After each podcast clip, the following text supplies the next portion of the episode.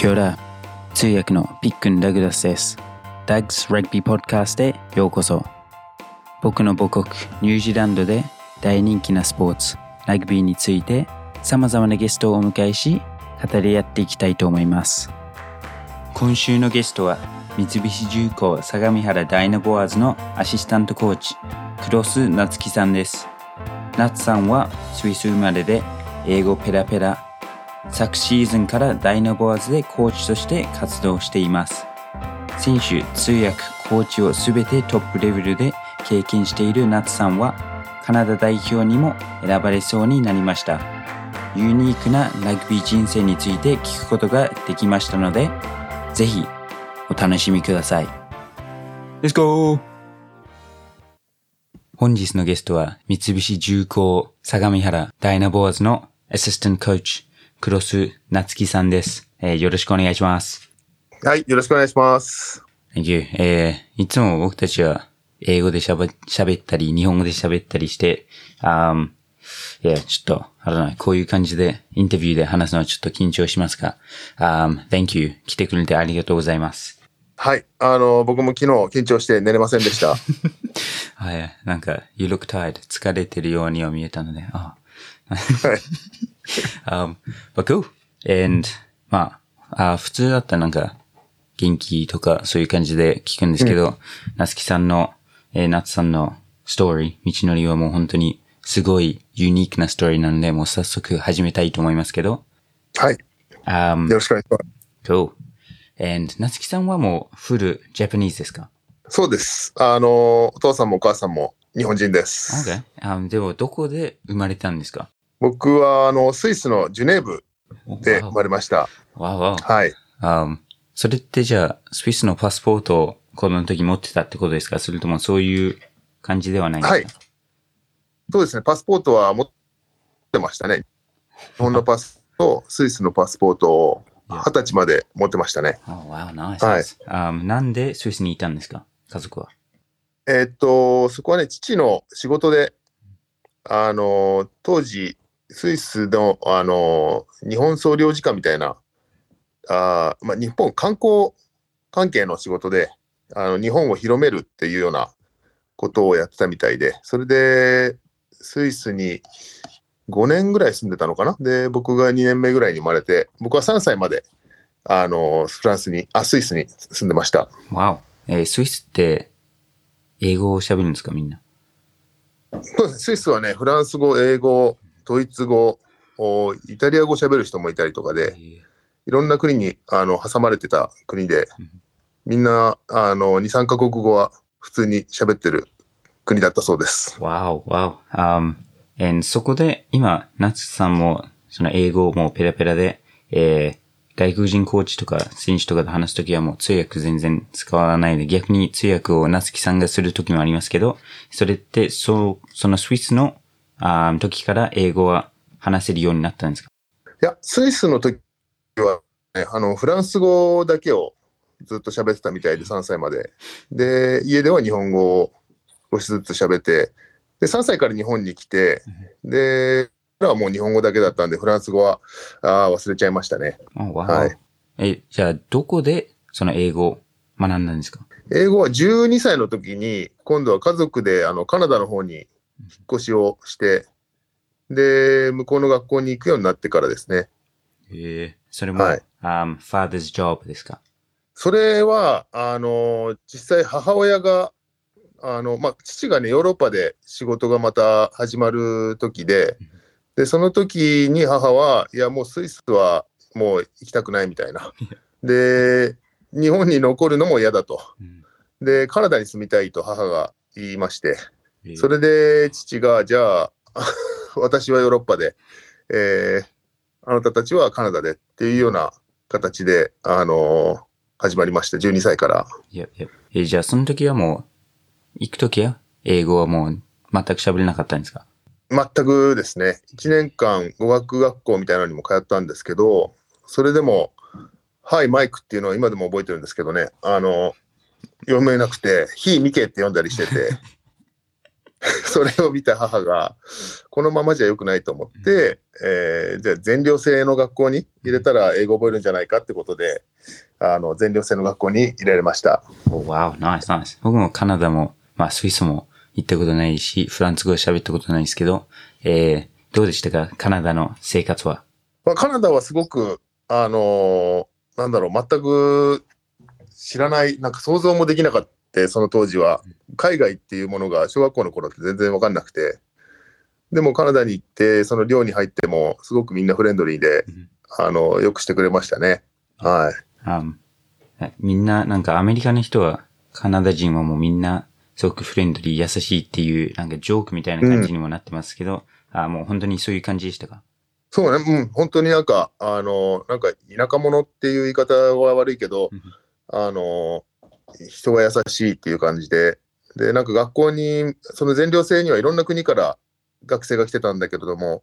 アメリカの子もいて、なんかアメリカの子はなんかファッションもみんなクールみたいな感じで、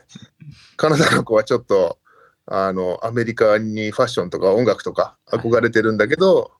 でもそれは口にはしたくないみたいな、俺たちはカナディアンだっていうなんかプライドもあって、面白い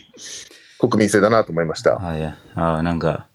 レトゥーブラザーって感じでしたよね。なんかアメリカの弟みたいな感じで、多分ニュージャンドも実際、オーストラリアのレトゥーブラザーってよく言われるので、それはニュージャンド人は好きじゃないんですけどその言い方はそうだよね。一緒にされるのはね、嫌だよね。そんな感じだと思う。カナダとアメリカの関係も、オーストラリアとニュージーランドみたいな感じだと思う。でもなんかみんな日本の人も、特にラグビー知らない人だったら、ニュージーランドってオーストラリアにあるよねみたいな感じで言われて、でもカナダでもね、僕は日本ってどこにあるのって、中国の中でしょっていうふうに言われてたからやっぱりあんま日本って知られてないんだなって、思ったね。まあでも僕の子供の時も、なんかシェアドランチって言って、みんな普通は弁当持っていくけど、みんなでシェアするランチで、誰かが何かを持ってきて、なんかサンドイッチを持ってきて、みんながそれを食べて、他の人のものも一緒に食べるっていうのが、文化があったんですけど、その時に海苔巻き持っていて、寿司だよって言ったら、みんななんか初めて見て、うーって言ってて、もうそっから二度と持っていきたくないと。もうおにぎりとかも恥ずかしくて、みんな見たことないから、それなんかうーって言って、海苔食べるのって言われてて、そういうのもありましたけど、ナツさんはそういうのありましたか？僕ね、小学校2年生の時に半年だけそのカナダに、家族で、その時も父の仕事だったんだけど行って、その時はおにぎりを学校にランチボックスに入れて持ってってたんだけど、すごく大人気で、みんな俺のサンドイッチと交換してくれとか、俺のチョコレートと交換してくれとかね、すごいやって、で次の日からお母さんにおにぎり10個ぐらい作ってって、トレード用に自分は2個3個食べるだけで、あとの7個ぐらいはトレードして、お菓子とかもらってましたね。Wow, nice, nice. はい。I think, yeah, 僕高校になったらみんな日本の文化、中国、韓国の文化が好きになってきて、アニメとかそういうのを見始めて、おにぎりすごいじゃんってなってたんですけど、最初はもう誰も見たことないから。確かにね、真っ黒な石みたいなね。今だったらなんかニュージャンルで、もう海苔巻きを寿司ってみんな呼ぶんですけど、全然入ってないのに10ドルしたりするから、もう今戻ったらもう多分、めっちゃ儲かると思いますね。そうだよね。カナダも寿司が、今お寿司屋さんがもう100店舗以上、バンクーバーっていう街にだけでもあるんだけど、当時僕が初めて行った時は、お寿司屋さんなんて多分 2,3 軒ぐらいしかなくて、だから本当に、なんだろう、この僕が向こうに行った92年から2000年ぐらいまでの間に、一気にこう、日本の食事とか、そういう文化が広まったなっていうふうに感じたね。Wow, nice, nice. だって僕が生まれる1年前ですね、行ったのが。おお、93年までか、ダグは。まだベイビーなので僕は。ダグはカナダは行ったことない？行ったことないですね。アメリカも一応グアムには行ったことあるから、なんか行ったことあるって言えるのかわかんないですけど、アメリカのお金は使ったことあるってぐらいですね。そうかそうか。行ってみたいのは行ってみたいですね。なんかすごく面白そうですし、みんな優しいって言いますし、なんかドーナツみんな好きっていう、なんかまたアメリカ人から聞くジョークあるので、それも味わいたいです。ドーナツはなんか警察が食べる食べ物みたいなイメージが強いかな。いやなんか、ニュージーランドのやつにカナダのイメージとかアメリカのイメージ聞くと、チャイニーズテイクアウェイのなんかチャウミンをよく映画で食べてるからあれを食べてみたいって言うけど、あんなのニュージーランドでもあるんじゃないかなって思ったんだけど白い箱に入ってる。はいはいはい。なんか最近そういうのも出てきたってぐらいですかね。でも前のニュージーランドのチャイニーズフードだったらなんかなぜかポテトがあったり、なんかフレンチフライズとかがあったり、これ全然チャイニーズじゃないんだなっていうぐらいだったんですけどね。そうなんだね。ニュージーランドちょっとみんなフライズ食べるからまあそれが一番儲かるんですね。だからみんな太ってるかもしれないです。いや、カナダの学校も結構そういう食事が多くて、まあ、僕は好きだったからいいんだけども、まあ、和食好きなんだけれどもお昼ご飯にハンバーガー出てきたりするのは結構すごいなと思って、はい、ハンバーガーなんてマクドナルド行った時しか食べれなかったのにお昼ご飯で食べれるんだと思って、うん、割とそこは喜んだ記憶があるな。あとピザとか、はいはいはい、それと普通にディナーで出るからびっくりしたと、びっくりしたけど僕は嬉しくて、そういうなんか違う文化を味わえる人、特になんか日本だとそんなに海外で住むっていうなんかイメージないかもしれないですけど、そこでなんかいろいろ何ですか、自分のためになったと思いますか？いろいろ学べましたか？いや本当に1年目から僕が行った全寮制は中学校2年生の年から高校3年生までの5年生の学校だったんだけど、まあ、いろんな国から来てると同時にその、ね、4つも年上の人が寮にいたりして、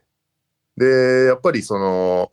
なんだろう、いじめみたいなものとか泥棒とかそういうのも1年目いろんなの経験をして、でやっぱりそう感じたのはこうカナダっていうのはなんかこう年齢よりも力が強い人の方が偉いみたいな文化だったんで、僕の同級生がみんなウェイトトレーニングを始めて、はいは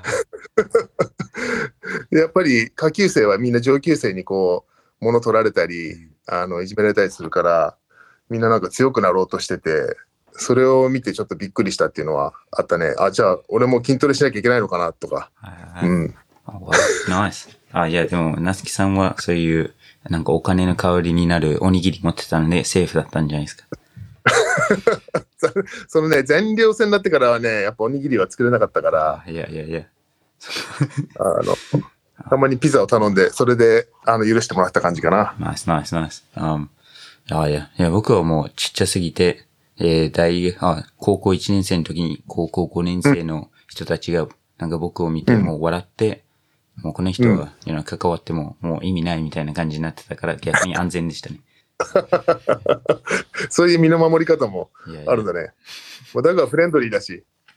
なんかジョークとかを言おうとしてそれで自分を守ってました。でもそれは大事だよね。コミュニケーションスキルは。僕もやっぱり英語が喋れるまではなかなかやっぱ友達はそんなに増えなかったし、でもやっぱりその環境にいると慣れるから、すぐにこうなんとか喋ろうというふうには思って1年ぐらいである程度のこう日常会話とか、そういうのができるようになって、ただ自分が言いたいことはなかなか伝わらなくて、まだ2年目も、なんかマクドナルドでハン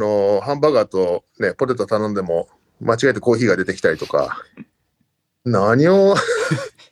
聞き間違えてんだろうって思ってたけど、意地悪されてるって思ったけどね。いや、それはもう、僕も5年間ケンタッキーでニュージャンで働きましたけど、多分、あっちの、そういうファストフードの人たちは全然それがやりたくてやってるわけじゃなくて、もうそれしかできないっていう感じなので、普通に、なつきさんの英語じゃなくてあっちのミスだったかもしれないですね。もうどうでもいいやみたいな。もう適当でいいやと。まあ、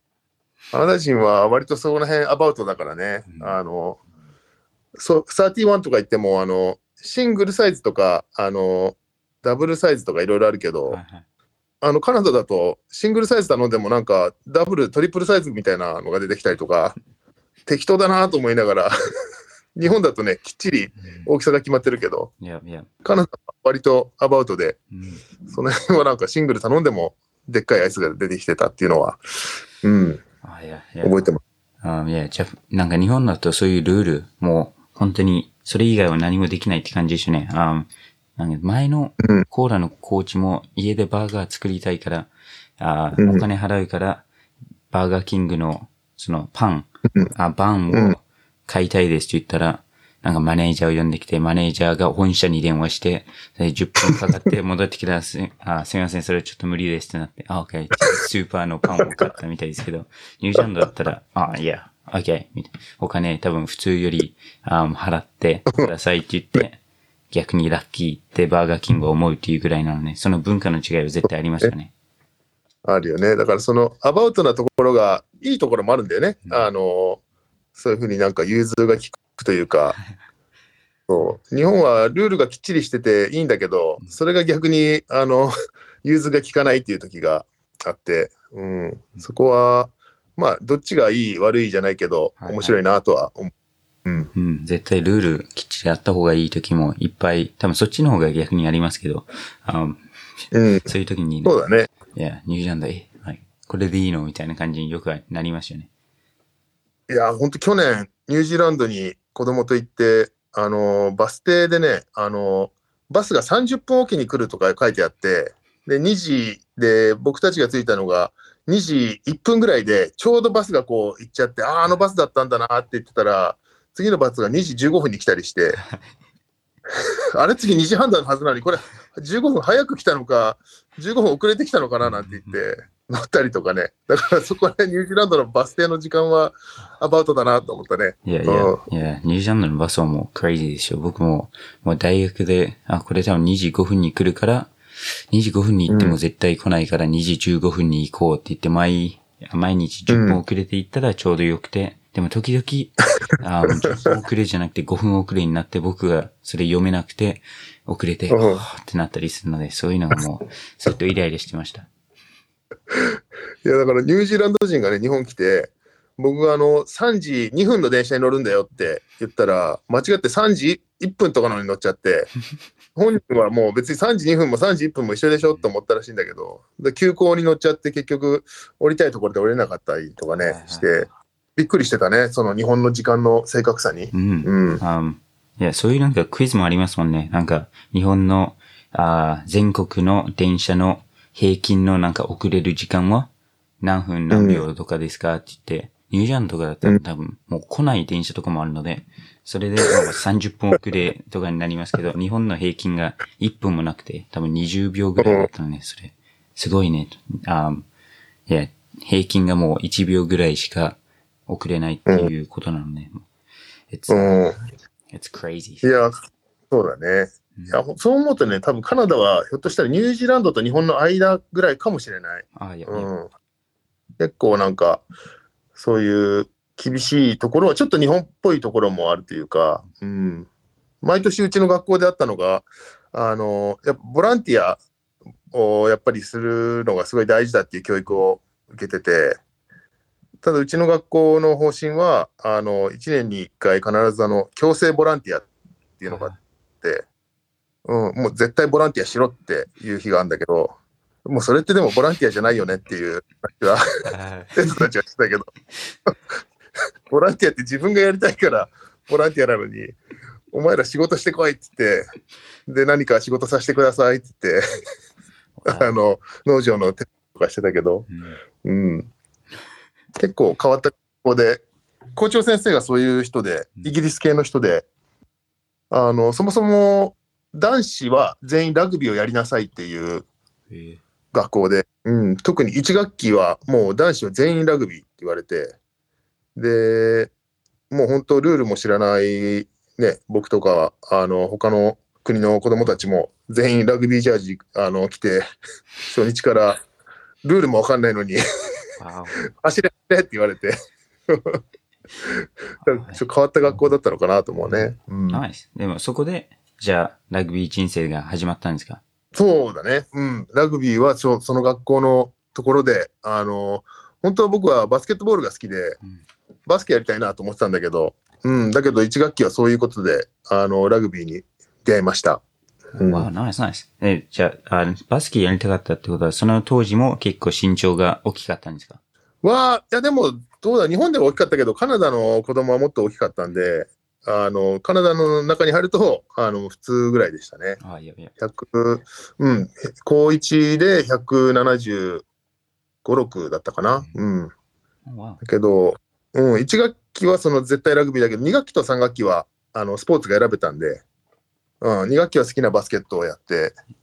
で、3学期はまたなんか、いろんなことをやったね。水泳とか、バレーボールとか、卓球とかね。うん。ナイスナイス。その、高校1年生の時はもう僕の、今の僕を超えてますけど。そんなことない。まだ伸びるよ、だいぶ。thank you, thank you. 僕も毎日牛乳飲みますし。うん、大事だよ。一番下の弟が、一番大きいのでも、それが一番落ち込んでますね。弟にいっぱいご飯あげてたんだね、小さい頃じゃ。私お兄ちゃんだったね。いっぱいなんか毎日牛乳飲んでて何してんだと思ったら、やっぱりそれのおかげなのかなって今思って、すごく後悔してます。そっか、僕もあんま日本にいる頃は牛乳は好きじゃなかったんだけど、カナダに行くと、水か牛乳かみたいな選択で、はいはい、で、チョコレートミルクみたいな、こうなんか混ぜるのがあったから、結構それで牛乳はたくさん飲んでたかな。いやいや。いや、そういうネスクエックみたいなのもニュージーランドにありましたね。牛乳に粉を入れて。ある。そうそう。めっちゃ甘くしてみんなっていう。いや、でもそういうのも。いや、なんでも甘くする。はいはいはい。うん。いや、メープルシロップがね、有名なんだけど、日曜日はもう絶対パンケーキで、朝。で、それにみんなメープルシロップかけんだけど、それと一緒にベーコンとソーセージにもメープルシロップをかけてて、僕はそれだけは違うだろうと思ってたんだけど、卒業する頃にはちょっとソーセージとベーコンにメープルシロップも悪くないかなっていうふうに、うん、で、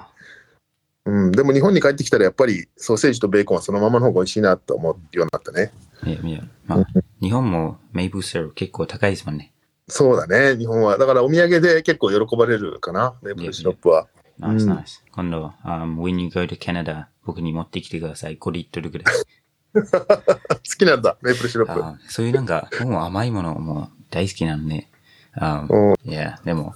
ほら、今。nice, nice. すごいですね、それ。メープルシロップ瓶が。いや、オーディオだけのポッドキャスト、にはあんまり見えないですけど、メープルの形の入れ物でしたね。うん。ナイスナイス。その高校とか行ってて、バイトとかもやってたんですか？バイトはできなくて、もう完全に寮生活で、寮から出るのも、なんか許可を得ないとダメで、どこどこのコンビニに行ってきますとか、そもそもね、コンビニも1個しかないような、すごい、バンクーバーのから船に乗って行くバンクーバーアイランドっていう場所にあって、でそのバンクーバーアイランドにも大きなビクトリアっていう町があるんだけど、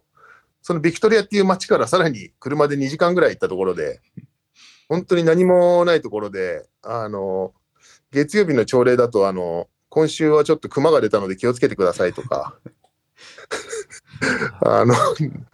狼みたいな野良犬がすごい出て人を襲ってるんで気をつけてくださいとか、そんなアナウンスがね朝礼で出たりして、すごい田舎で、うん、誰も逃げたりする子はいなかったね。もうハリー・ポッターですね、それ。いや、ほんと学校の、制服とか食堂とかもね、ハリー・ポッターっぽくて、映画を見たときに、うちの学校だって思ったぐらいだったね。いやいや、プリンシパルも、イギリス人だったらもうダンブルドアですね。そうそうそう、イギリス人で。先生もね、いろんな人がいて、僕のラグビーコーチは、フォワードがニュージーランド人で、バックスがオーストラリア人で、それが最後の高校 2年生3年生の時のコーチで、高1の時はフランス人のコーチがやってて、で中3の時はねスコットランド人のコーチがやってて、で中2の時はあれはカナダ人だったのかな、うん、その人だけが一番なんか怒りっぽいというか、はいはい、ラグビーは気持ちだっていうのをね1年目にすごい言ってるおじいちゃんの監督だったね、うん、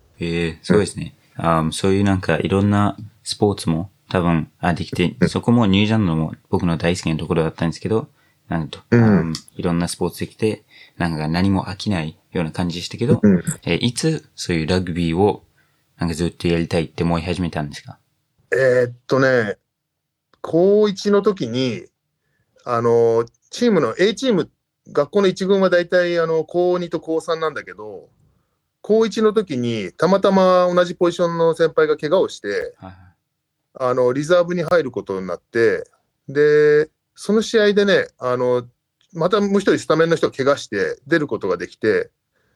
でそこのシーズンはその先輩たちが怪我で戻ってこれなかったっていうのもあって、うん、ずっと一軍で出させてもらって、でその時にカナダの U17 のセレクションとかに受かって、その頃かなラグビーで頑張るとこういうふうになんか選ばれたりするんだっていうのを知って、うん、それからじゃあラグビーを頑張ろうかなと、うん、NBA より、うん、あいやNBA の方がちょっとお金いいですけどねそうなんだよねそこはね、NBA はスカウトが来なかったから、そうちょっと早めに見切りをつけて、いやいや、うん、そうだね。その時はポジションどこだったんですか？その時はねナンバー8で、最初始めた時はプロップで、で2年目にロックになって、で高1になった時にバックローで8をやることになって、うん、で高2ではねセンターまで行くんだけど高3の時に8に戻れって言われて、うん、バックスの夢はそこで終わったんだけどね。でもやっぱりそういうバックスの気持ちとか知るのにすごく大事な経験だったんじゃないですか？いやそれはねもう感動したね。フォワードがずっとスクラム組んでる時にこんだけバックス休めるんだと思っていやいやいやなんて素晴らしいポジションなんだと思って、うん、楽しかった覚えてね、うんうん、いや僕もずっと思ってましたね。なんかラインアウト行ってモール行っても僕もずっとゴールラインで立ってて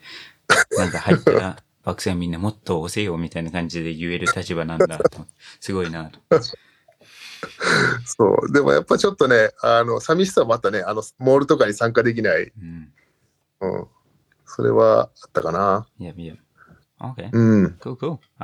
cool、そういうなんか10 under 17のカナダに出れたってすごいですね、うん、でもそういうどういう経験だったんですか？それはでもね遠征とかも何もなくて、その時はただ大会が州代表があって、ブリティッシュコロンビア州っていうところの代表で、あとはその他の州代表と戦って、その大会の最後にその U17 の発表をしますみたいなアナウンスがあって、それでおしまい、うん、でもね U19 の時はヨーロッパ遠征があって、でその時も選ばれて、ただその時は国籍がパスポートが日本で、yeah. でスチューデントビザ、学生ビザが持ってた時は全然そのカナダ代表になれて遠征行けたんだけど、僕はちょうど卒業した後だったから U19 の時はね今でも覚えてるけど空港まで行って、そこで夏希ごめんと、学生ビザがないただの日本パスポートを持ってる君はカナダの U19 として遠征に連れていけないって言われて、でそこでカバンを代わりに補欠の子に渡して行ってらっしゃいって言ったんだけど、あの時はすごくショックだったのは覚えてます。はい、それはちょっと、うん、いやマネージメントのミスですねそう空港でね全部渡すっていううん、でもそれだったから日本に行こうかなっていうふうになったんだよね、うん、そこでいやスイス人ですとか言えなかったんですか？それも関係ないんですか？そうだね、スイス人だったらどうだったんだろうねスイスはね20歳になると徴兵制があって兵隊に行かなきゃいけないんだよね徴兵はいはいはい、だからうん、まあスイスチョコレートが食べ放題って聞いたけど、うんうん、それはちょっとやめとこうかなと思って、いやいや、うん、で19で、うん、日本の大学に行こうと思いました。うん、すごいですね。でもそこでそれがなかったらもう、ずっとカナダいてカナダ代表とかになって、もうそういうなんか違う、うん、全然違う道になってたかもしれないですね。そうだね。でもね、その東海大学に1年間行って、でちょうどそこでは今の監督の木村さんがちょうど1年目で、で東海大学は当時2部だったんだけども、それを頑張ってこう上に上げようっていう、ちょうどそういうこう盛り上がり始める時期だったのでね、すごくいい経験をさせてもらえて、で大学1年生が終わる頃に当時そのカナダの U19 の監督の人から連絡があって、戻ってきてカナダ代表目指さないかみたいな、で永住権が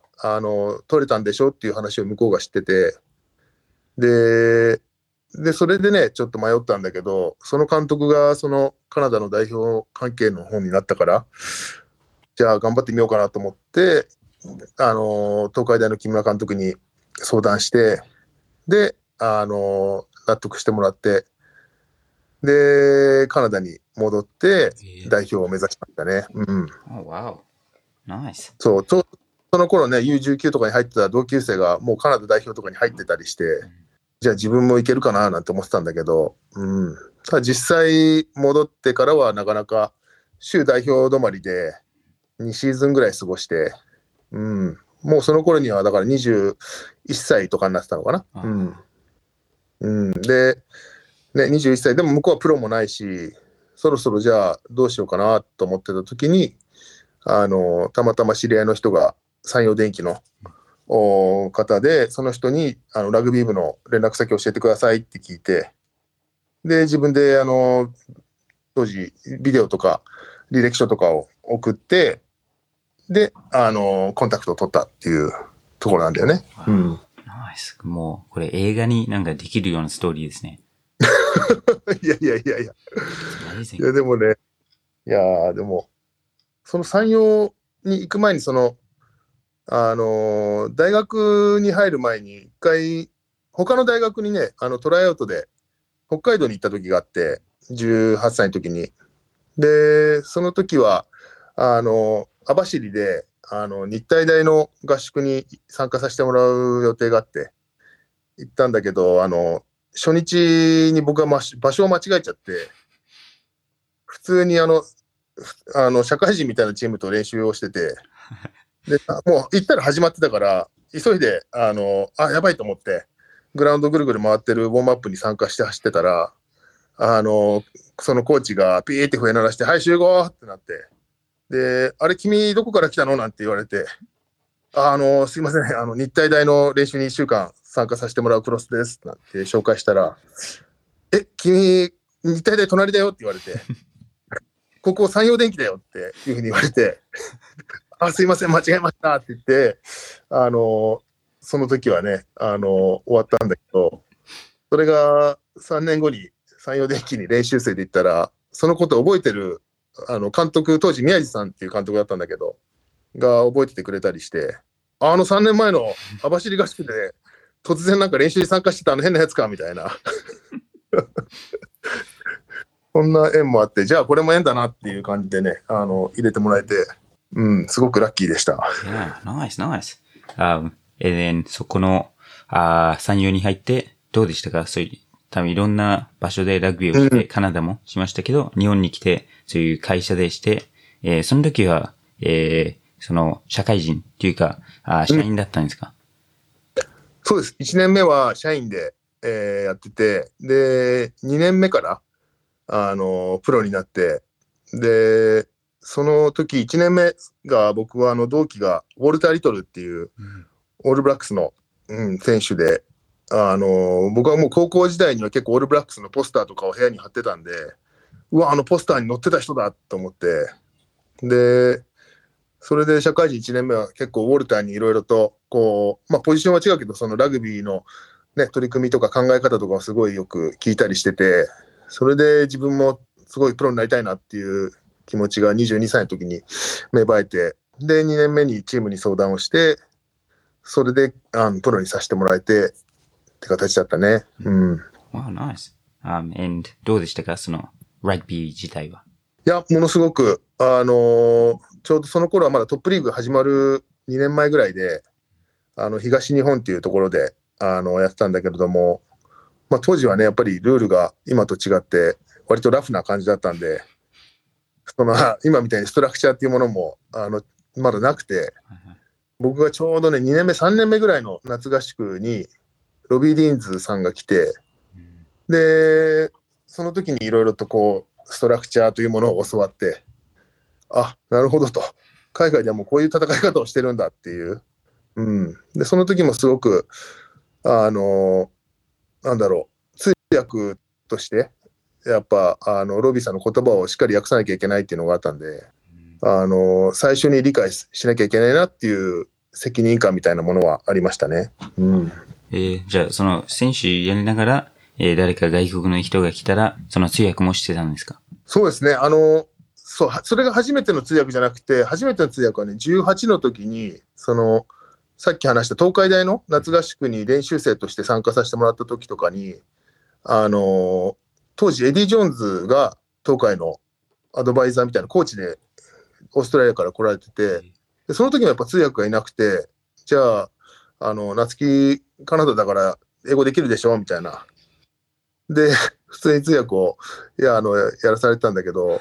エディ・ジョーンズの練習ってその当時もめちゃくちゃきつくて、バッチバチのコンタクトを普通に1時間2時間ずっとやるような感じで、でそれで息が切れてる時にバーって喋って、それを僕はみんな何言ってんのってなるから、一言頑張りましょうっていうふうに言ったりしてまあそれは、うん、おいおい山陽でも同じようなことやってるんだけど外国人コーチが来た時にめっちゃきついフィットネスやって、外人コーチがお前らもっと頑張んなきゃこの優勝とかなんかできないぞみたいなことをずっと言ってんだけど、一言僕は頑張りましょうってナイス。だからね、辛いですね。すごくいい経験。はいはいはい。そういうもう息切れた時に僕も一回コーラでみんなフィットネスやってるからやろうと思ってやったらいきなりコーチが話し始めてジーザスとうわってなっても何も言えなくて、やっぱり自分がフィットネス参加するときは考えないといけないなって思いましたね。でも今ね、重工来てからダグは割とフィットネスね、参加してとボールゲームとかさ、人がいないときで大活躍してトライとかするじゃない。もうそういうときは通訳じゃなくて練習生としてやってます。そうなんだね。フィットネスが上がってる証拠じゃないダグの。Yeah. I thinkなんかそこまでできるようになりたいですね。走りながら、なんか普通に息切れずに話せるようになったらもう、そういう石井さんとかもそれを見て、フルバックでいけるんじゃないって思うところまで、今シーズン行きます。そうだね。今のところは、バックアップは、松永さんだから、フルバックの。そうなんですよね。ちょっとライバルなんですよね。そうだね。まずは目標はそこだね、ダグの。なんか自分も多分松さんの方が全然僕より強いので、ちょっとそこを僕は今勉強してるところです。最近めっちゃサイズアップしてるしね、ボディビルダーの。松さんすごいですね、やっぱり。すごい、一番強いチームディレクターだと思うよ。もう何でもできるチームディレクターですね。そうだね。Nice. Cool. Andやっぱり、産業も、産業、パナソニックでは結構長くいたんですか？そう、5シーズン、そこでは、やりましたね。5シーズン、ちょうど、トップリーグが2003年から始まって、そう、で、2005シーズンを最後に移籍したのかな？確か、2006からね、横川電機っていうところに。一個下のリーグにあるチームに、そこもでも山陽で一緒にプレーした僕ウォルターっていう同期がいたんですけど、もう一人の同期が吉田義人さんって後々明治大学で監督をやられる方なんですけど、その人と知り合って、その人の、縁があって、当時ヘッドコーチを横川でされてて、それで誘われて横川に行きました。Nice, nice. 横川、僕も多分友達、今、アトラスターズに、でプレイしてる友達いるんですけど、僕の最初のヘッドコーチ、うん、R も多分横川でコーチをしてたので、そうそう、僕のヘッドコーチが R でした。ちょうど2年かな、うん。横川が昇格をして、で、そう、昇格をした時に吉田さんは裏方の方に回って、で、R がヘッドコーチになったんだよね。トップリーグ1年目。うん。へえ。そう。わお。全然知らなかったです。ね、結構狭い世界だね。ダグも、だから R と仕事してるんだもんね。はいはいはい。うん、その時も、通訳とかはいたんですか？それともナツさんがやってたんですか？その時もね、いなかったよな。あ、一人途中で来たな。うん、一人いた。やっぱり、プレイヤーが全部やるのは難しいってことで、途中で通訳の人が来てくれた。うん。あ、いや、いや、やっぱりなんか選手がやると、そういう、なんか大事なスタッフミーティングとか、一人だけ選手が入っててもちょっと、いろいろ難しいですよね。そうだね。特に同じポジションの選手が一回夏木さんちょっとヘッドコーチと話したいんで通訳お願いできますかって言ってきた時あって、あ、いいよって言って、で、何聞くのかなと思ったら、どうして僕が B チームで夏木さんが A なんですかって言ってきて、それを僕は英語に訳してヘッドコーチに伝えて、ヘッドコーチは、いや、夏希は、こういうところがうまくて、こういうところができるから、お前に持ってないものを持ってるんだっていうことを言って、今度はそれを僕がまた日本語にして、俺の方がこういうところがうまいからっていう、なんか、すごく嫌なやつみたいな感じで、言わなきゃいけなくて、そういうところからやっぱりプレイヤーが通訳をやるっていうのはやっぱ限界があるなっていうふうに感じましたね。うん。いや、それ難しいですね。なんか、そういう、それが多分一番最悪な。今でもなんか、誰かが、この通訳頑張ってますよねって自分で通訳しないといけないときはすごくなんか気まずいしね。僕はそれを知ってるからよくね、ダグ本当今日も素晴らしい通訳ありがとうって言うんだけど、ダグそれ訳してくれないよね。はい、日本人選手に。そこちょっと、僕は、仕事をしてないですね、僕はちょっと。もっともっと言うから、今から。Thank you, thank you. Oh, man. Yeah, cool. 横川、どうでしたか？その、上に横川行ったんでしたね。うん、そう、そう、横川はそう、1年目は行けなかったんだけど、2年目、当時はね、ラディキサモっていうすごい、オーストラリア代表のエイトが来て、で、他のね、プロ選手も結構来たりして、それで勢いよく上がれて、うん。だからすごく強くなっていく過程を見れて、うん、よかったな、いい経験になったなと思って、三洋電機の時も、僕が入った時は全然下の方だったんだけど、はい、2006年になる頃にはもう、準優勝とか優勝争いができるぐらいの強さに変わってったんで、弱いチームがどう強くなっていくかっていうのを、山陽でも見れて、アトラスターズでも見れてよかったなっていう。うん。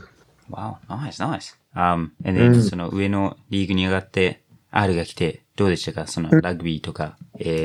その、間は。うん、その時ね、当時ではあまり他のチームやってなかった。今では割と主流なラッシュディフェンスをすごく R は、やろうとしてて、ただ、なかなか選手の全員の理解を得られなくて、ただ闇雲に飛び出しちゃうみたいな感じで、多分選手も R も全員フラストレーションが溜まってたと思うんだけど、うん。そんなのもあって、一回も勝てずに、全敗で降格っていう年でしたね。1年目。うん。わわわ。うん。厳しい年でした。いやいや。思い出しても。もう、そういう、なんか、いい、話、そういうなんか残念な話でも僕も癖でクークーとかナイスとかって言っちゃうので、それを自分が言って、ってなりました。いやでもね、すごい、全勝した、ね、前の年は全勝して、次の年は全敗するってこういう感じなんだっていうのを、2008年、7年と8年のシーズンで、両方いい年と悪い年を見たなっていう。いや、うん。わお。やっぱりなんか違うものを学べますよね。なんかそういう違う経験をすることで。そう。やっぱり、負けることからも多くを学べるなっていうのが、すごくアトラスターズでは、覚えてます、それは。ナイスナイス。And then、そこからまだ、下のリーグに下がって、まだいたんですか、アトラスターズには。そのちょうど落ちた時に、僕を横川に誘ってくれた吉田義人さんが、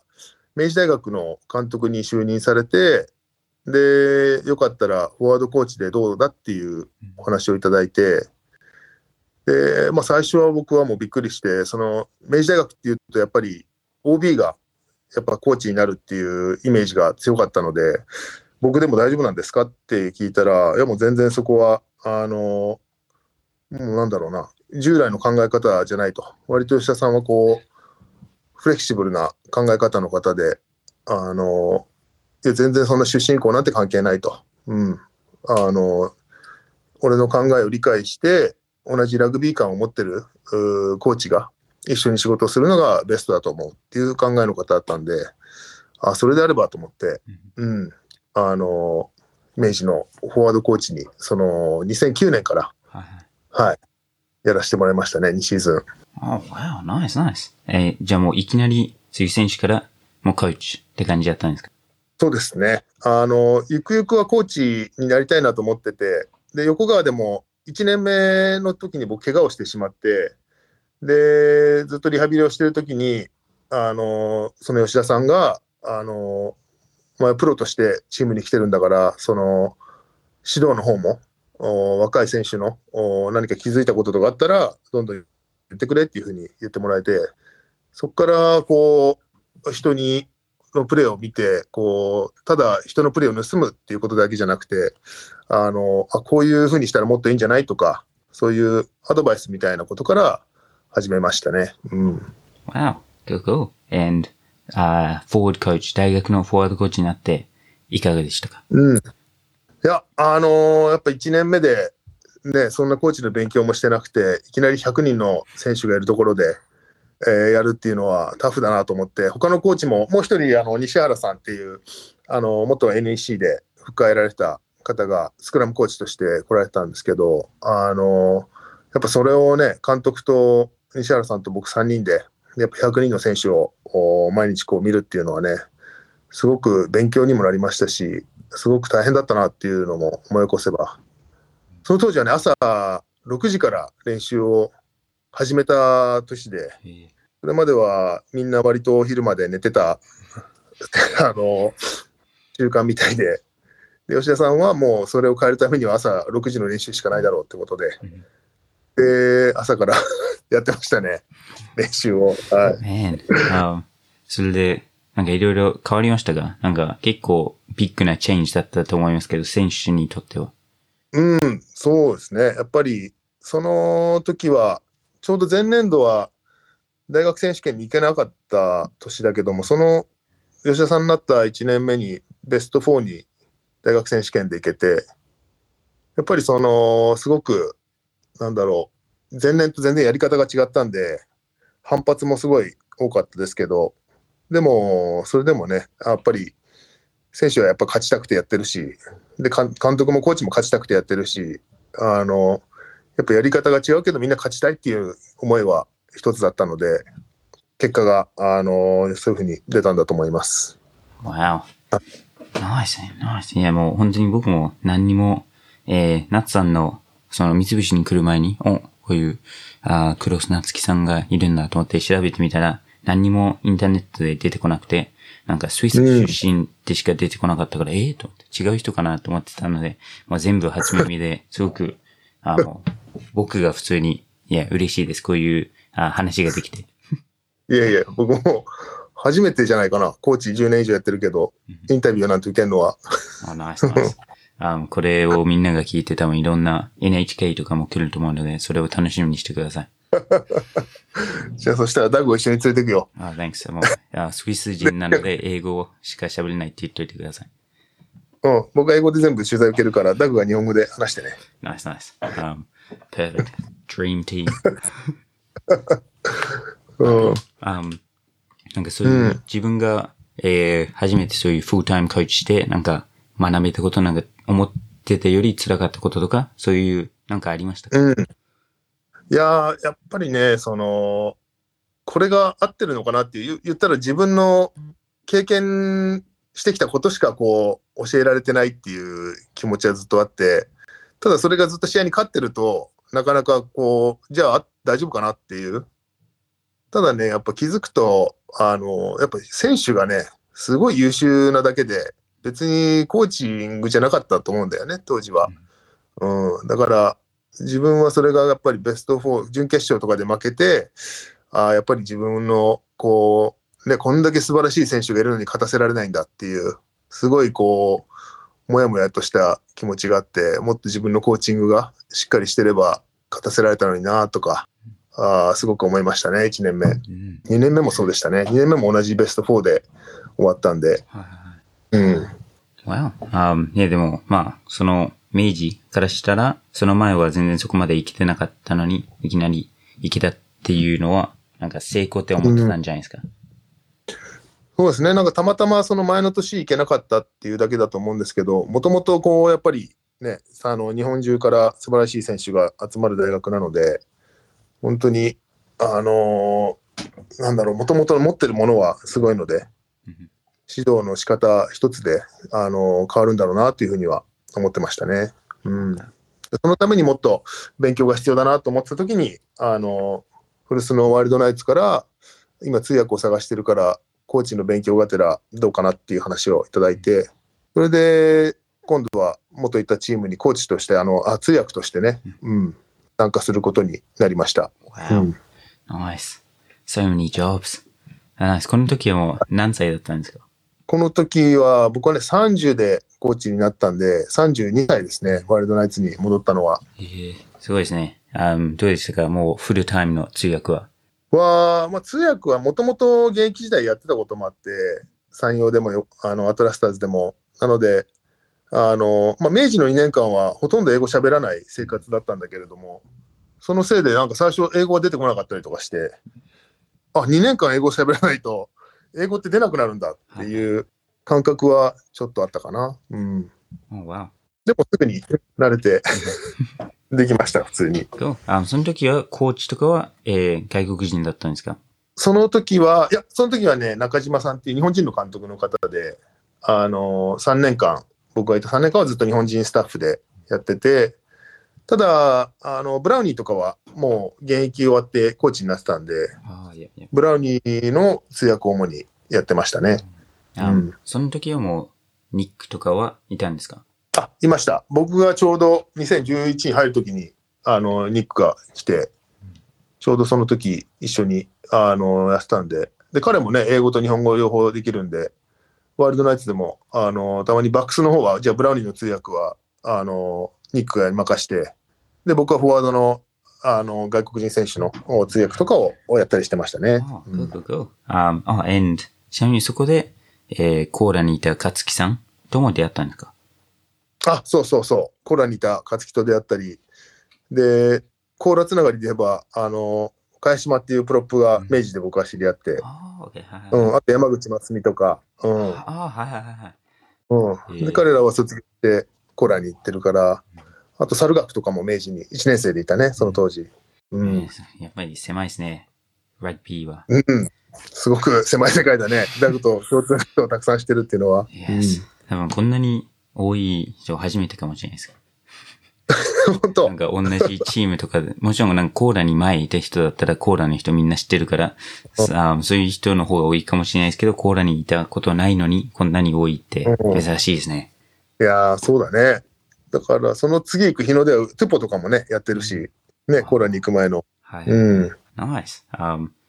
じゃあそのワールドナイツは何年通訳としていたんですか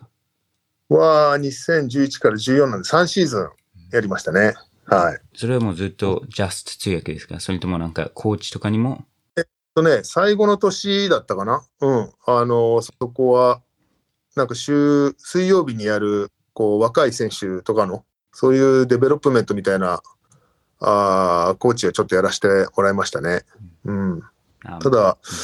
うん、すごくそれも小さなことだったけど僕にとっては大きな経験になりましたね。ね、なんかそういう通訳もやって、コーチングをちょっとやって、やっぱりコーチになりたいってそこで思ったんですか？そうですね。明治の時にそのワイルドナイツ戻る時もその要はコーチをもっと勉強したいと思って、うん、他のコーチ陣、特にそのワイルドナイツだとブラウニーがいたりしてどういうコーチングをしてるのかっていうのも間近でやっぱり見たかったっていうのもあって戻りましたね。あとはやっぱマイク・クロンとかロビー・ディーンズとかも年に何回か来てそういったコーチングの話を選手とだけじゃなくてコーチ同士でそういう話をしたりとか、うん、あとは普通にねお酒飲みに行っていろいろと話を聞くっていうのも勉強になりましたね。その通訳としてでも飲み会行くと、まあ、自分が一番なんか全部覚えれますよね。あんまりの飲みすぎてもダメなので仕事だから逆にみんなが言ってることを覚えて、うん、あこれいいねって思いますよね。うん、本当にその通りで、で割とねロビーさんとかブラウニーとかもみんな飲むのは嫌いじゃないから普通にこうソーシャルドリンキングをね普通にゲームデーの前の日でもやるし、はいうん、クワイエットドリンクスとか言ってA few quiet ones ってみんな言いますねニュージーランドで。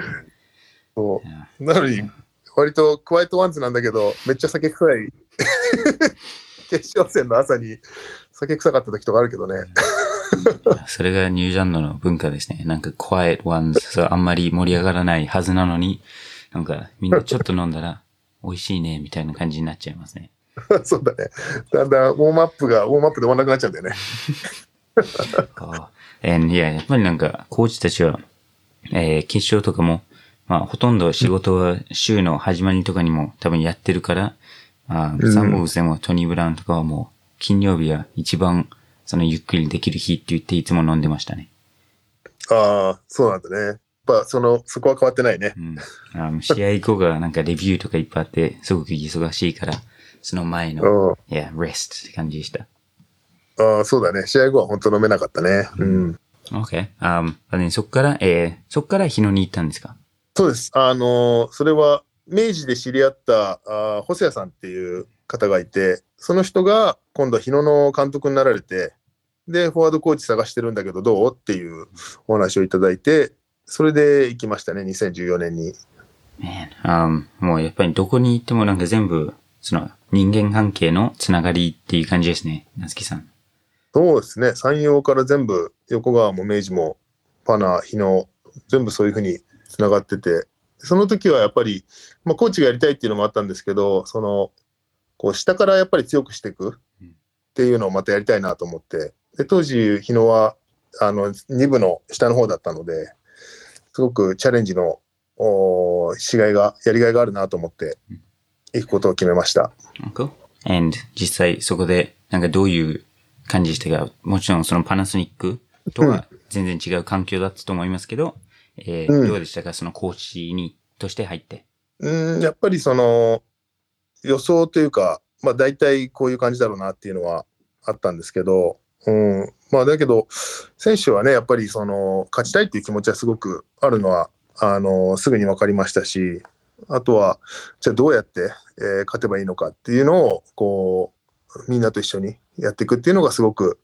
面白かったですね。やっぱりちなみに三菱と1年目やった時は50点差ぐらいで負けた記憶がありますね。すごくよく覚えてます。三菱に勝たないと上に上がれないんだなと思って、うんでそこからその年も翌年も三菱が1位で入れ替え戦をテレビで見てて頑張って上がってくれと思って三菱が上がってくれればうちがすぐ次チャンスが大きくなると思ってやったの覚えてますね。いやそういうのなんか難しいですよね。その上入れ替え戦のところまで行っても上のチームはずっと負けててもすごく強いチームとかと毎週できてて、それでなんかそういうハードな時になったら何をすればいいのか大体なんかみんな体で覚えてるけど、下のリーグってなんかそういう大きい差で勝ったりとかするとそういうまあメンタルの準備もなかなかできないのですごく難しいですね。うん、そうだね。やっぱりそこのやっぱ準備すごい以前向井さんがね、話してたあれだけどコーラに行った時の話をすごいねやっぱり全然準備力が足りないとかやっぱり上のチームを見てる人間なら誰もがそう感じるんだろうけど、そこをねやっぱり伝えるのが難しいっていうね話を向井さんされてて、僕もすごくそれに大きくうなずいてました。そこが難しいところで、ただすごいそれと同時に面白いところでもあって、どうそれをじゃあ変えていこうかっていう、うん、でやっぱ会社もねある程度目標を3年で上げてくださいとか、そういうオーダーはねしてくるんで、じゃあ3年以内にってことでやって、日野はねちょうどでも3年目に昇格することができて、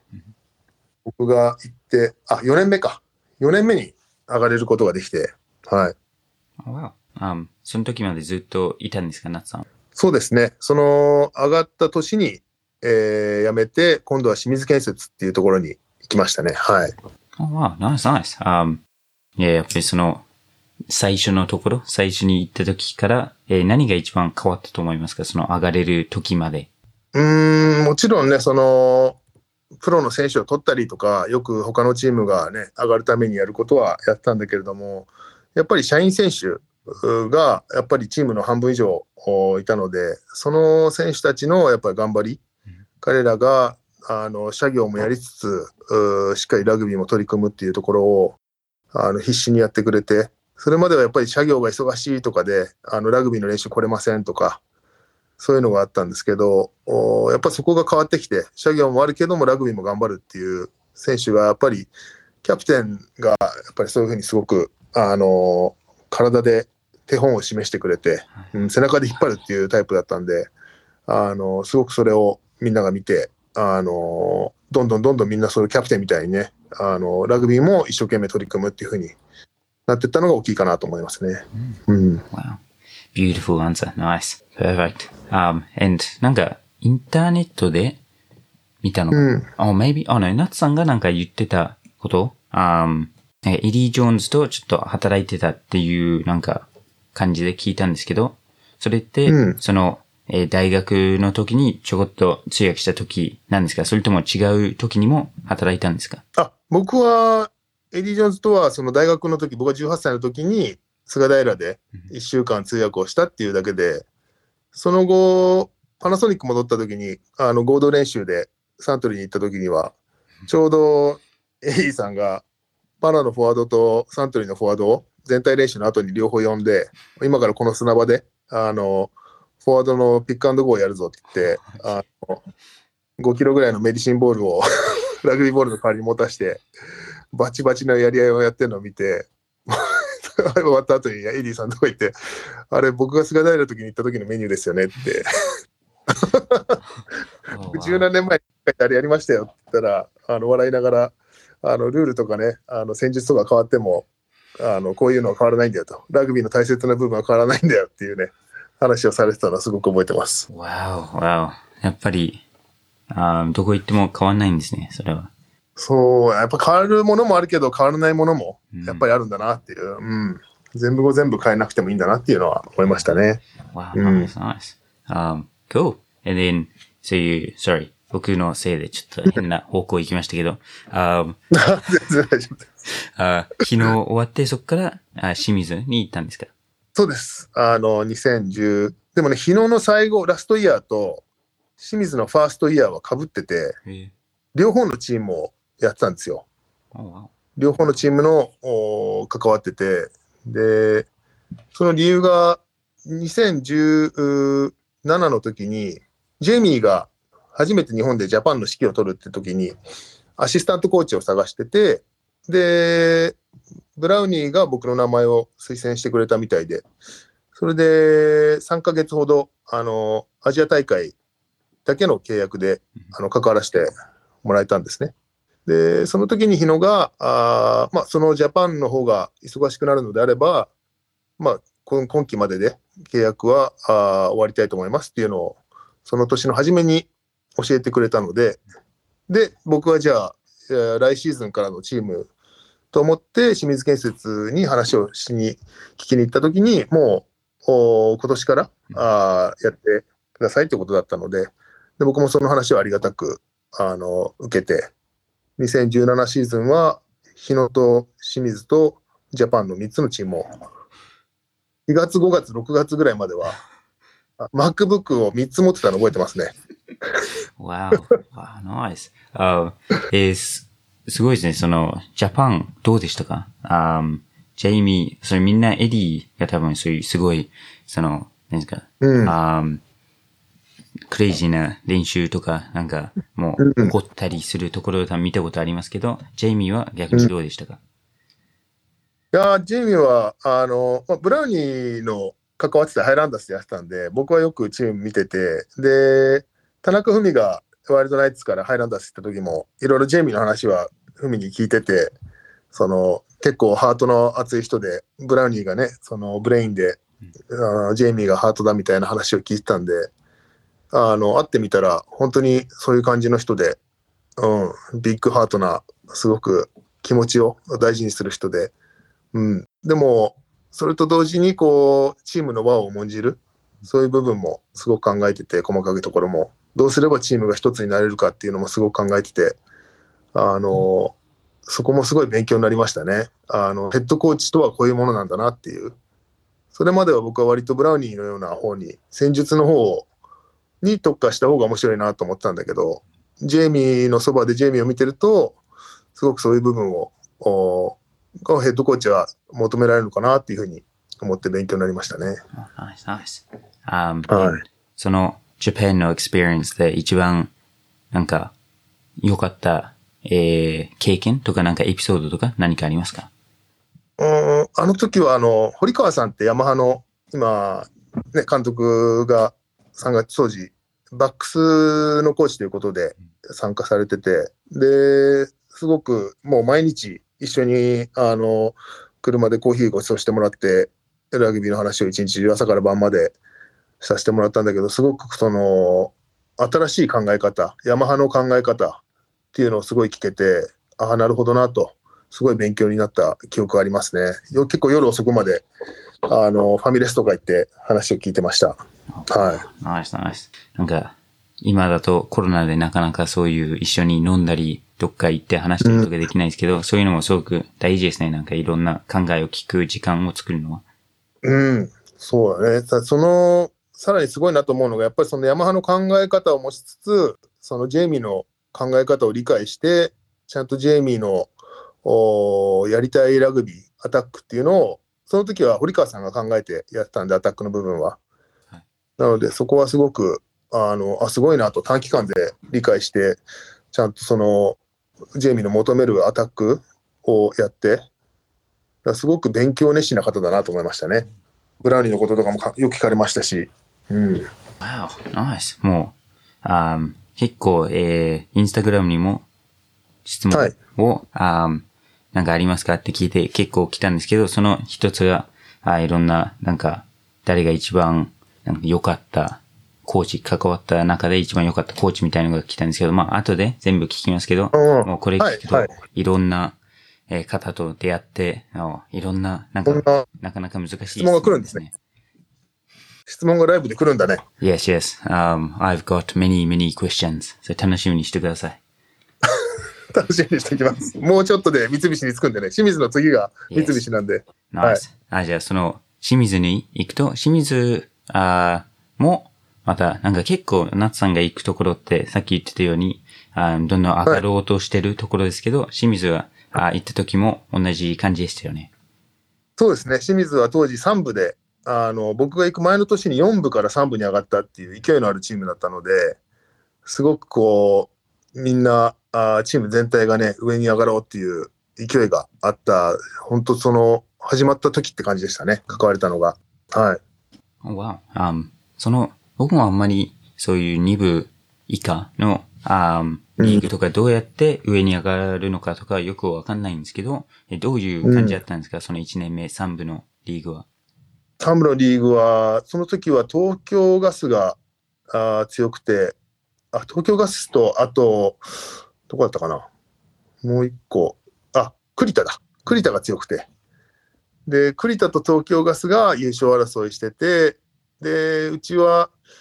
3位になったのかな、2位になったのか、最後のね東京ガス戦がもう消化試合みたいに言われてて、その時は1チーム、優勝したチームしか入れ替え戦ができなくて、でうちが3位で東京ガスが2位で、でどっちが勝っても入れ替えせにはいけないっていうところだったんだけども、そこが僕は一つのターニングポイントだったなと思って、その要は勝っても別にプライズがない、何も先に進めないってなところでも、やっぱり当時の監督がしっかりとこう勝つことの意味をしっかりと伝えて、でその試合に勝つことができて、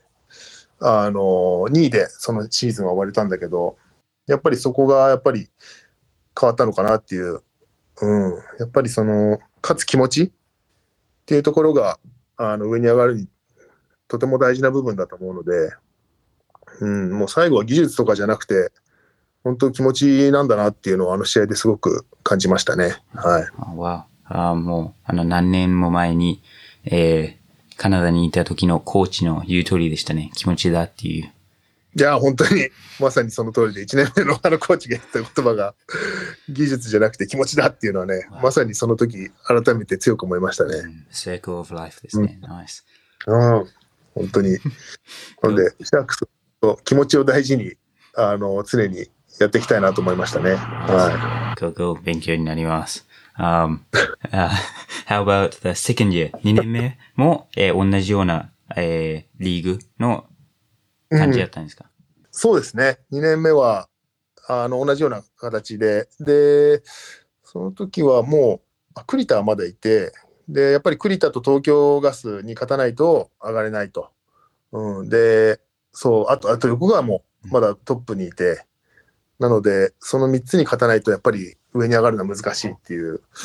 時で、その年に僕ちょうどヘッドコーチをやらせてもらいまして、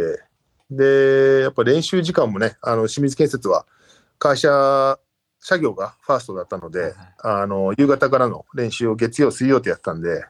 っぱ練習回数が少ない分やっぱやることも絞らないといけないんで、例えば最初ラインアウトなんてオプション2つぐらいで春シーズンやらせたりしてでシーズン前に4つぐらいにしたり、ほんと少ないラインアウトミスとかをしたくないんで、確実に取れる球でいいよっていう話をしたり、うん、あとはもうディフェンスをとにかく頑張ろうっていう、うん、もうあんまりやっぱ練習に全員集まれないんで、やっぱアタックを細かいところやるときにハーフがいませんとか、今日フッカー来てませんとか、スタンドがいませんとかあるんで、なのでもうディフェンスだったらとりあえず15人いれば守れるっていうことで、ディフェンスをとにかく頑張ろうっていう、そこからカウンターやターンオーバーから一気に取りに行こうっていう風にしたのを覚えてますね。すごく、うん、すごいですね。もう今だとなかなか考えられないようなんですけども、今日は10番いないからちょっとセットピースをセットムーブとかできないとかってなったらもういやそうなんですよ。しかも1年目はグラウンドが半分ぐらいの、グラウンドしかなくて、要は奥行き50メートルぐらいしかなくて、実際50もなかったかもしれないけど、うん、そんな小さいグラウンドで練習してて、うん、でその小さいグラウンドでね、カウンターアタックっていうのもなかなか難しかったんだけどいろいろと工夫して、うんまあ、考え方はね全員が統一できればいいかなと思ってたんで、うん、でちょうど昇格する年には会社がバックアップしてくれて、大きなグラウンドを建ててくれて、クラブハウスもで、それで一気にこうその年全勝でみんな勝つことができて、そうすごく勢いのあった年でしたね。その新しくクラブハウスができた年は。はい。わお。でもそういうあんまり何も普通だったらできることができないことで、対応力とかそういうのが、アダプタビリティ絶対学びましたよね、コーチとして。そうですね、うん、すごくいい勉強になりました。やっぱり狭いグラウンドでどういうふうにやるかとか、予定してた選手が来なかったりどうしようっていう、こう臨機応変にやらなきゃいけないんで、そうだ6時半からまあ大体練習スタートって言ったんですけど、大体まあ半分も来てないんでね、6時半にはまだ、うん、少ない時はもう10人以下とかから始まって、でウォームアップが終わる頃にちらほら半分ぐらい集まって、うん、で練習の最後の方に全員集まるみたいな感じだったんで、うん、やっぱりでそうなるとユニットなんかはスクラム練習とかはやっぱ練習の最後になって、で練習の頭はディフェンスになって、で練習の中盤頃に人がだいぶ集まってくるんでアタックを練習したりしてっていう風にいろいろこう組み立て方は、いろいろと勉強になりましたね。はい。ナイスナイス。いやでも僕もヘッドコーチの経験、してたっていうのも知らなかったので、もうすごいですね。うん。わあ。いやもうそこがすごくいい勉強になりましたね。ヘッドコーチ勉強させてもらえて、はい。Cool. And then そっからでも、oh sorry どうぞどうぞ。あ、その上がった年の翌年が全敗してトップチャレンジで、うん、そこがやっぱり厳しい1年目でしたね。上がったばかりのチームには、うん、やっぱりその山陽から横川が上がった時じゃないですけど、うん、やっぱ上がった1年目っていうのはやっぱ簡単ではないなっていう予想はしてましたけど、うん、かなり厳しいシーズンでしたね。はい。それ多分ちょうどコーラが落ちてからの最初のシーズンだったかもしれないですね。ああ、そうですね。そうかもしれませんね。2019のシーズンかな。はい。はい。Yeah. Oh, yeah, yeah. Because I think 多分清水とも試合しましたけど、もう、僕的には、wow、マカルスターがいると思って。で、コーチだとしたらなんか10番で出てると思って、すごかったですね。そうだね、プレシーズンマッチでコーラに行ってやらせてもらえて、あの時はね、逆転、確か逆転1点差ぐらいで勝たせてもらえて、はい、すごく選手はね、自信はついたんだけど、やっぱり本番になるとね、やっぱ違うよね、上のチームは。うん、プレシーズンとは5割ぐらい強くなったチームになって出てくるんで。はい。はい。I think、多分向井さんはそういう、なんか過去の結果を、準備の時に使うのがすごく上手だったんで、逆になんか一回勝ってたら、そのプレシーズンに多分近鉄には勝ってたけど、本番の試合では多分10点差かなんかで負けてたので、やっぱり練習試合で負けた方がいいのかなって僕はその時思いましたね。いや、それはね、たまに思います。ワイルドナイツも結構オープン戦負けたりするんですけど、でもそれをこうバレにシーズン勝つっていう。そう逆にシーズン全部勝って春シーズン勝ってるチームがなかなか本番で勝てないっていうのはよくあると思うんだけどな、うん、コールも多分落ちた、シーズンもその練習試合勝ち越したっていうか神戸にも同点でしたし、ね、神戸はその年多分勝ったんですけど、リコーとかにも勝ってナイスサニックスにも勝ってナイスと思ったらそこからもう一回も勝ちませんでした。やっぱ1年間いい状態をキープするってのは難しいんだね、はい、多分そこがピークでしたね。プリシーズンの試合で一番絶好調でした。そうだね、選手もこれでもう OK みたいなのがちょっとあったかもしれないね、はい、そうね。もうプリシーズンが長いのでこっからスタートって多分僕も通訳として思ってたんで、yes. いやーでもやっぱ勝ち続けることも難しいよね、その勝てなかったチームを勝たせるようにするのも難しいんだけれども、やっぱワイルドナイツなんかはやっぱ勝ち続けなきゃいけないっていう、そういうところが難しいなっていうのは勉強になりましたね。なんか他のチームだと、今週ワイルドナイツだって思って上がりますけど、それを毎週ワイルドナイツは味わいますもんね。そうなんね、もう勝って当たり前みたいな、会社から期待されてるのはやっぱ優勝になっただけだし、だからすごく難しいよね。毎回チャレンジャーがなんとか倒してやろうってくるし、それに対してね、必ず勝たなきゃいけないし。いや。だから割と、ワイルドナイツは結構スロースターターだから、前半はね、結構ロースコアだったり、そう、カップ戦でも、清水建設やった時は、前半はワイルドナイツに対してリードしてたから、後半、4、50点取られたけど、そう、だからスイッチが入るとね、全然変わるけど。True. And then そこからどういう感じで三菱に入ることになったんですか？それはちょうど山陽の時に一緒にプレーしてた児玉っていう選手がダイナボアーズにもう2006年ぐらいに移籍したのかな。で、そこからちょくちょくね、プライベートでご飯食べたりとかは家族ぐるみの付き合いもあったりしてて、でちょうど清水が終わった時に電話をして三菱ってコーチ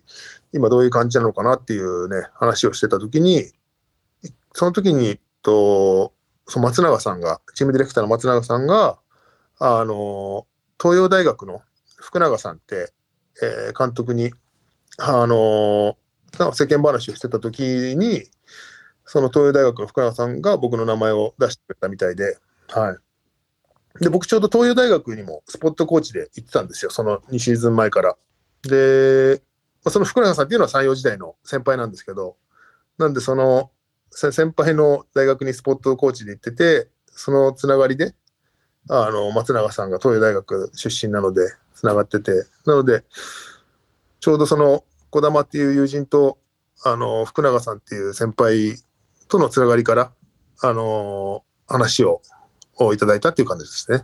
Oh, man. Yeah. 僕もよく、it's not what you know, it's who you know. なんか自分が持っている知識じゃなくて、その人間関係が大事だよってよく思うんですけど、まさになってたんですね、それは。そうだね。本当に3、4の時から人との縁でずっとここまで20年ぐらいやってきてます。はい。やっぱりグッドパーソンじゃないとそれは無理なんじゃないですかね。いや、ラッキーパーソンだけです。みんなにやっぱりおにぎりを交換してこういうチャンスになったんです。そうだね。おにぎりがきっかけだったのかな。いや今でもなんかなんでナツさん僕におにぎり渡してんだろうと思いますもんね。そうだね。最初バナナだったけどね、渡したのは。いやニュー文化。OK その三菱入って、どうでしたか、うん、今年が2年目でしょうね。そうです。今年が2年目です。1年目はいかがでしたか？いやー、去年は本当にやっぱコロナっていうのがすごくね、厄介なもので、どうしたものかっていう、始まったらすぐまた中断になったりとかして、いろいろと苦労の多いシーズンでしたけど、まあ、でもこう、またね、こう、あの時はトップリーグの一番下の方だったんで、ね、1勝でも2勝でもこう、勝ちを重ねるっていうのが目標だったけれど、うん、それに対してね、こう、一生懸命やったけれど、自分たちに何が足りなかったのかっていうのが、よく分かったシーズンだったんじゃないかなというふうに思いますね。はい。Okay, nice. なんか思い出になるゲームとか何かありますか？僕はまだいなかった時ですけど。いや、あの時はやっぱダグがいたコカ・コーラの大雨の試合かな。聞くんじゃなかったですね。あれは本当に負けられない試合だっていうのは多分お互いね、あったんだろうけど、すごくガラッと戦術を変えたっていうのもこの記憶に残ってる一つの理由ですし、あの試合今までそんなにキックは使ってなかったのに蹴りまくってたでしょ、うち。ここでも蹴ってた。そう、あの時はコーラに対してとにかくもう蹴って蹴りまくろうっていう話をしてたから、すごく、でしかもあの天気もね、あんな大雨だった試合あのシーズンなかったし、うん、で結構最後コカ・コーラがね逆転したりして。ね、それでこっちがまたひっくり返したりとか、すごくこう、手に汗握る試合だったんで、すごく覚えてますね。はい。いや、僕も、もうその時には、多分その3日前ぐらいに、マッツさん、エージェントを通して、じゃあお願いしますって言ってて、そっから、その時だったんだね。なんか、なんかホンダに負けなければ、一緒になんないからいいだろうと思ってたんですけど、なんか三菱が負けちゃって、それ、やばい、もう多分僕が行くところとの試合になるんだってなって、そこから、これが僕の最後のコーラの試合にならないように、次行くところだけど、最後に勝ちたいなと思ったらもう、最後の最後でマイキーがトライ取っちゃって2トライ。もう、そうなんだよね。いや、その、マイキーもね、すごく、ね、山陽でやってたウォルター・リトルの息子で、僕が現役の頃は彼はまだ5歳、小学校はね、2、3年生だったのかな、ランドセルしょって。よくグラウンド来てボール蹴ってたけど、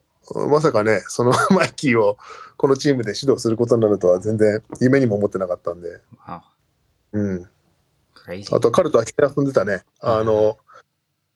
ルカとかクルーガーもラトゥーさんの息子で、うん、一緒にグラウンドで来て遊んでたから、ね、そんな子供2人をこの三菱で指導することになるとはと思うと、不思議な縁だなと思うね。Man, that's crazy. 僕もなんか、マイキーこっちに子供の時来てたっていうのは知ってたんですけど、そこまでは知らなかったですね。その時にもうマイキーがこういう選手になるって知ってましたか？いやー、全然。でも運動神経はね、子供の頃からずば抜けてたから、名前を初めてこうね、最初三菱に来た時に、あ、ウォルターの子供だと思って、もうこんなレベルになってるんだと思ってね、驚いたのと同時に嬉しかったのを覚えてますね。はい。Oh, cool. Nice, nice. Perfect. And then, 今シーズン、僕がもうまだ、ナツさん以外のコーチに実際会ってないんですけど、これが出るときにはもうずっと会ってる感じにはなるんですけど、もう一緒に2ヶ月、3ヶ月ぐらい働いて、今シーズンはどう思いますか？三菱、どういう戦いをできると思いますか？2部スタートになっちゃいましたけど。うん、すごくこの2部スタートっていうのを、ポジティブに受け止めて、ここでしっかりと下地を作って、上がった時に、また、こう、なんだろう、全敗でポンって下に落とされるんじゃなくて、上でももう勝つ準備をするぐらい、今、練習をして、強くなったらいいんじゃないかなというふうに考えてます、この1年を。Perfect. Wow, nice, nice.Great answer. もう僕も今のでちょっとモチベーション上がりました。ダグもめっちゃブロンコやったり筋トレしてるもんね。Yes.、いつも冗談で、いや、選手になるんでしょって言うんですけど、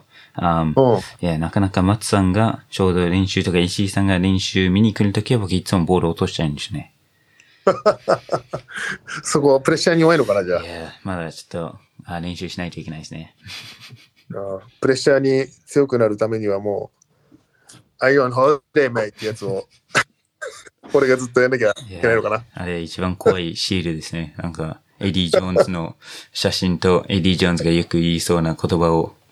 僕はなんかちょっと遅れたりしたら通訳がすぐナッツさん送ってくるので、それで僕も逆に昨日寝れなかったです。Fuck you. いやだぐ。はい。Sorry. 僕が多分最初いろんなカナダの質問とかしちゃったせいで、はい、ちょっと長くなっちゃいましたけど、はい、インスタの質問聞いていいですか？あ、どうぞどうぞ。もういつまでも。Are you on holiday, mate? って言えますね、逆に。いやー、本当なんだろう。まあオフだからね、本当にいろんな試合見たり、結構本読んだりして。時間潰してます。はい。多分ちょうどナツさんがその Are you on holiday, mate? って僕に送った時はお盆の休みだったので、僕は Yes って言いましたね。そうだったね。そういうタイミングだったね。Alrighty, first question は、はい、名前に関する質問です。はい。Okay, so ナツキという名前ですか、はい、女性と間違えられることはありますか？はい、小さい頃は髪がちょっと長くてこう女の子と間違えることもありましたけど、今はもう坊主頭なんで絶対間違えられませんね。True, true. その、はい、まあでも海外行ったらもうそれはないですよね。誰も知らないですし、女性の名前っていうのは。そうですね。ただ僕結構夏希をこう短くナッツって呼んでくださいって言うんだけど、ナッツって辞書で調べるとね、ちょっと違う意味がねあったりするんでね、割とみんな笑いながら覚えてくれます、覚えやすい名前だねって。Yeah, I think、まあもちろんそのピーナッツとかのナッツっていうのもありますけど、それの、まあ、下ネタみたいのもありますよね。そうなんだよね。うん。そうちょっと違う意味があったんだと思って、僕はピーナッツのナッツだとしか知らなくて。いや僕もそれだけですけどね。そうだから海外ではすぐ覚えてもらえるかなと思って、はい、なかなかなんで間違えられることは昔はありましたけど、今は大丈夫です。Perfect. Next. またそういうのカナダの話になるんですけど、はい、カナダでちょっと、寿司のシェフをしてたって聞いたんですけど、それ本当ですか？あ、本当です。そんな質問があったんですか？ちょっとチーム内からの質問ですけど。そうです。普通に大学東海を辞めてカナダに戻った時はアルバイトしながら寿司屋さんでアルバイトしながら、ただその時も皿洗いを募集してたんで行ったんですけど、その初日に来るはずだったシェフが来ないとかで、開店30分前ぐらいに急遽寿司作ってくれって言われまして、いや握ったことがないですって言ったんですけど、とりあえずなんかカリフォルニアロールとダイナマイトロールだけでもいいからやってくれって言われて、はい、なので今でもカリフォルニアロールとダイナマイトロールは負けますナイス。僕が言ってたシェアドランチを今度高知でやってそれを食べたいと思います食中毒にならないようにだけ気をつけてくださいPerfect. Next、ダイナボーズの質問ですけど、今年一番期待してる選手は誰ですか？ダグです。ナイス。Thank you. 僕からの質問です。はい。いや、嘘ですけど。いや、選手一人、誰だろうな。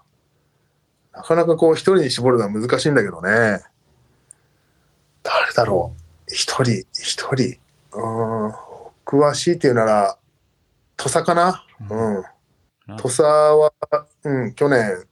すごく怪我とかにも悩まされてて、うん、すごく本人もフラストレーションが溜まったシーズンだったんじゃないかなっていう、うん、やっぱりね、彼もやっぱり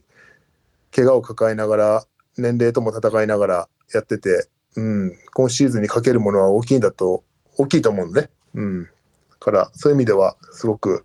こう一番こう気になる選手ではありますね。はい。Perfect. ちょうどその土佐さんも、夏木さんの次ぐらいのインタビューになる予定なので、エピソードになる予定なので、皆さんその話を楽しみにしてください。ちょうど今決めたんじゃなくて？No. Go, go. 頭の回転。